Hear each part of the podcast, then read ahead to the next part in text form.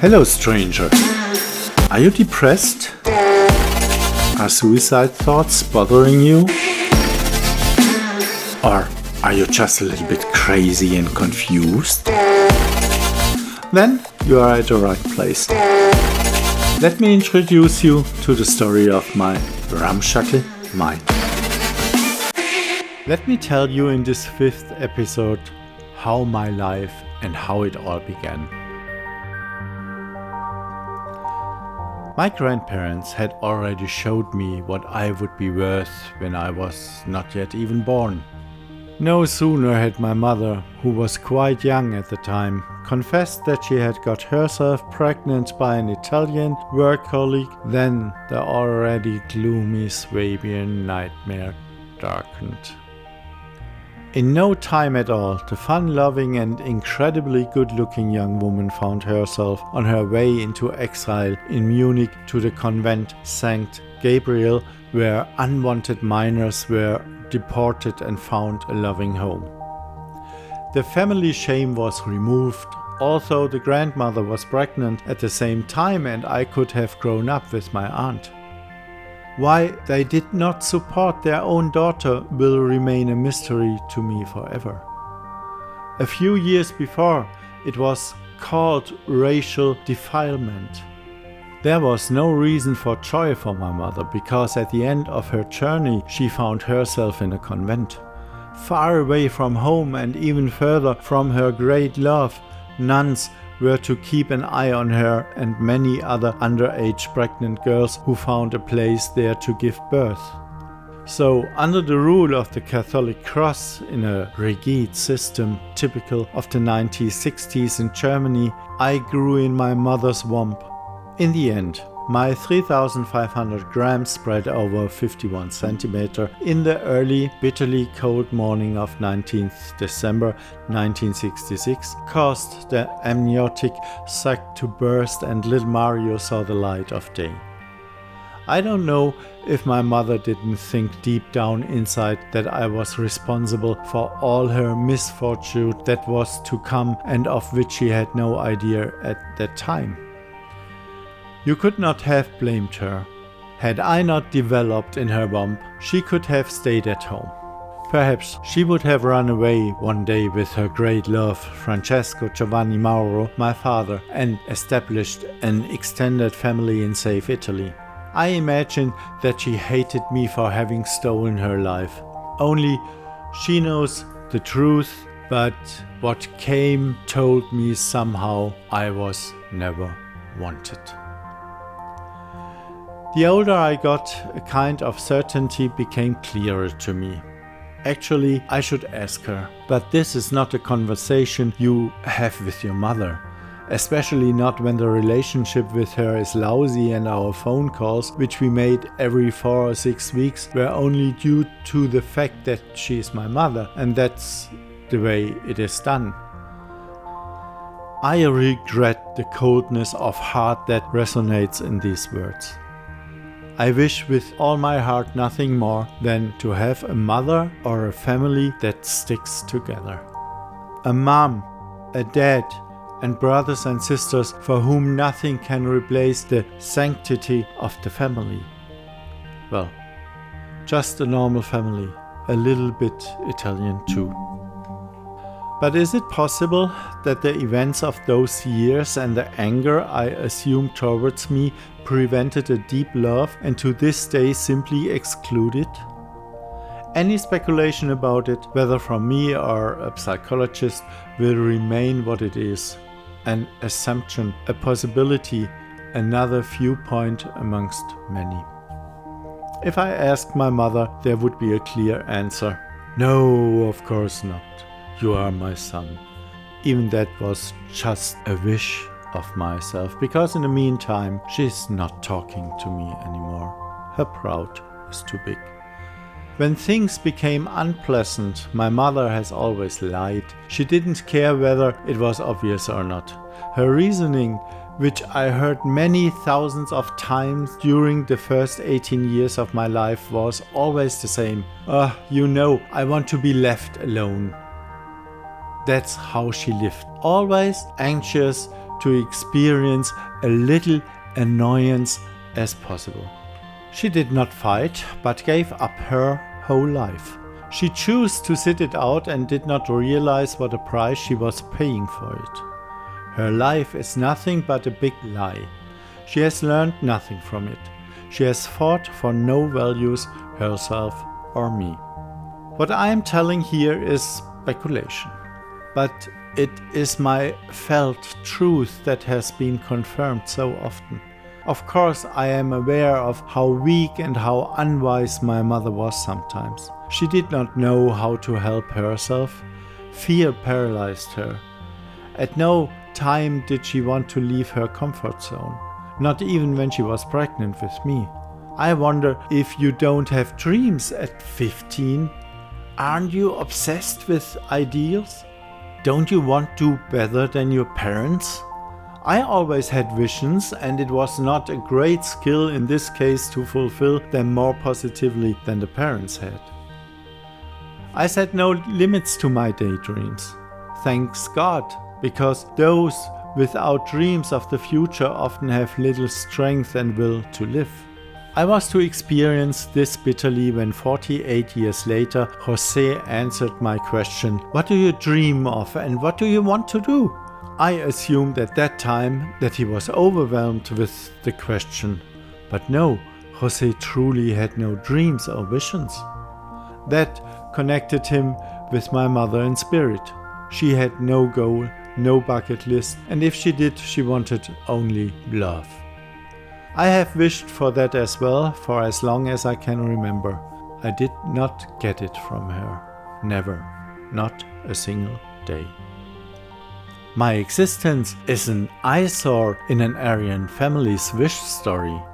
I feel that I was given an unexpressed and accusing responsibility for the shitty life of my mother.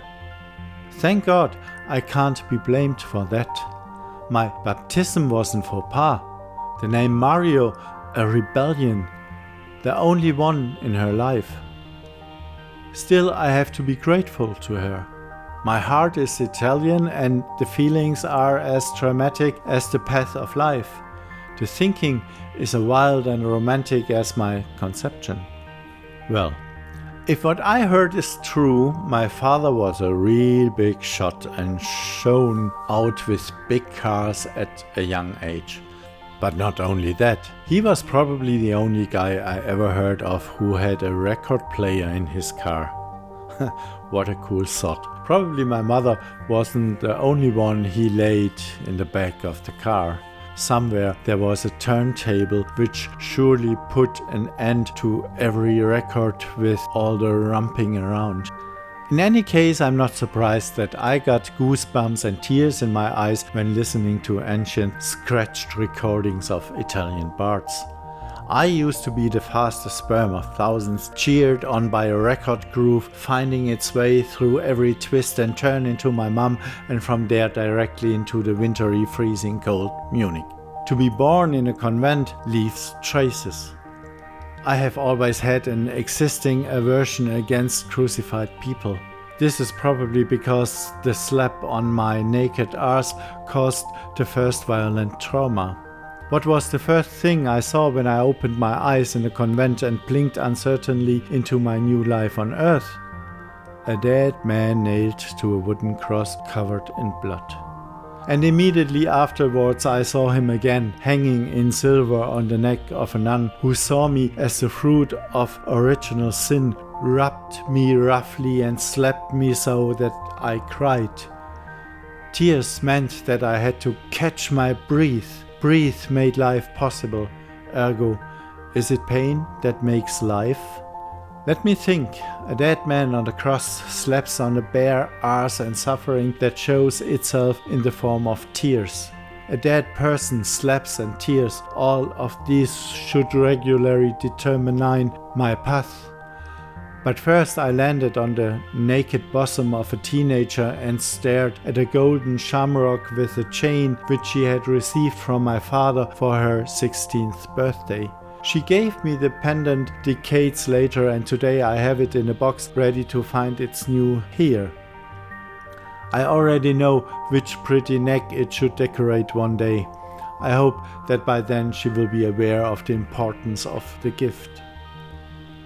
Anyway, there I was, crying, on the breast of a woman who probably hated me for nine months and now had to accept that I had burst into her life as a bundle of joy.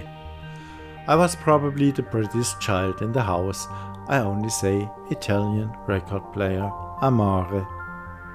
Even if my dark-skinned looks and the big brown saucer eyes have made many a nun's heart beat with excitement and rapture, my irrevocable existence has not helped to turn an old Nazi into a loving grandfather. Even my grandmother, who was pregnant at the same time as my mother, did not stand by her daughter. There were no women who knew about the value of love and showed solidarity. I was and I still am the bastard to this day, and that's how I was always treated by my grandparents. They did not know love. You don't really believe that I ever received a call from my grandmother congratulating me on my birthday? Not a single one. For nine years I didn't know that I had grandparents. In fact, they made sure that my mother had to stay with me in the convent for the first twenty-four months. Yes, even worse, my mother wasn't of age and so her parents decide on her behalf. Grandma and Grandpa were of the opinion that their sinful daughter should stay with the nuns and that a brat would best be put up for adoption. No sooner said than done, and it didn't take long until the gentleman from the youth welfare office showed up to bring me, the little dark-skinned child, to a family that would almost certainly have had a thing for me. In an adoptive family I would have certainly got what I was denied in my family: love. I wish with all my heart that I had been adopted. You can guess it already. I was not released into a better childhood.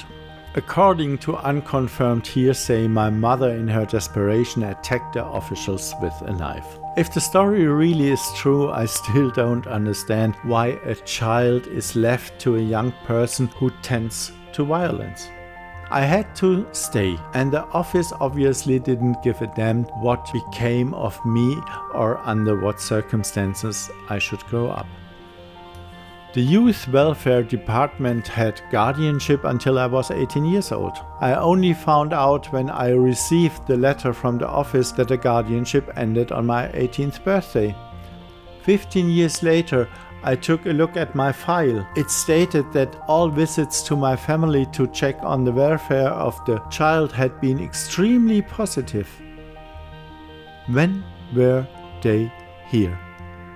Did they see me, or was I lying in my room, supposedly sleeping sweetly, beaten black and blue again under my cute sky blue blanket, which, in the room decorated in cowboy and Indian wallpaper, lovingly watched over me to make sure I didn't make a sound? If I did, there would be a torture pole. We know where rebellion ends. Dead on a cross. It's better to keep your mouth shut. In my youth, no one from the authorities ever showed up. Not once. Not that I could remember. When I was eighteen years old, the home for underage mothers was closed and we were invited to a last get-together. Over the years, my mother had received wonderful letters from the Mother Superior at Easter and Christmas. That is why I insisted that we go there. At first, she did not want to, but finally she agreed. I had hoped that friends from back then would come. Unfortunately, that was not the case. These petty and bourgeois time and their conditions are hardly imaginable by today's standards. Who were those women? Who were there? Who was the Rainer who lay in a grip with me and of whom there is a photo in the small brown photo album that my sister took, who has nothing to do with that time? It was a special day for me. I saw where I was born, and there was an experience that leaves me speechless to this day. On the way into the building, my mother noticed that she had forgotten something in the car. She went back to get it. Driven by curiosity, I left for the convent. I remember a rather austere entrance hall and Mother Superior who appeared before me apparently out of nowhere. I did not know what to say. How do you greet a nun? She stood there without a word, but with a big smile. I reached out my hand to introduce myself. She came before me, laughed and said, "Such a handsome young man. You are Mario, the son of your dear Marga." Well, that hit home. I still sit there in green. It brings tears to my eyes. Then my mother came in and I could see that she was noticeably happy. Nevertheless, a certain restraint dominated the day. You can't blame her for that. After all, the convent management, together with the grandparents, did everything to ensure that she was never allowed to see my father again. The whole day my mother was rather reserved and looked around nervously the whole time. I had hoped that Franz would be there, but she never met anyone. At some point during the extremely emotional speech of the Mother Superior, she asked me very unexpectedly to stand up in front of everyone. I was with the first children who saw the light of day in these sacred halls. The convent run home lasted eighteen years, and then times changed and underage mothers were no longer such a shame. When I think about it now, I'm not sure if my mother would have been happy to meet someone from the past. It's possible that there are secrets I'm not supposed to know about, but I do know about them, if they are true. I have always hoped that the rumors were not true and that it was a perverted and infamous lie told by my stepfather, because he told them all his life to demonstrate his omnipotence.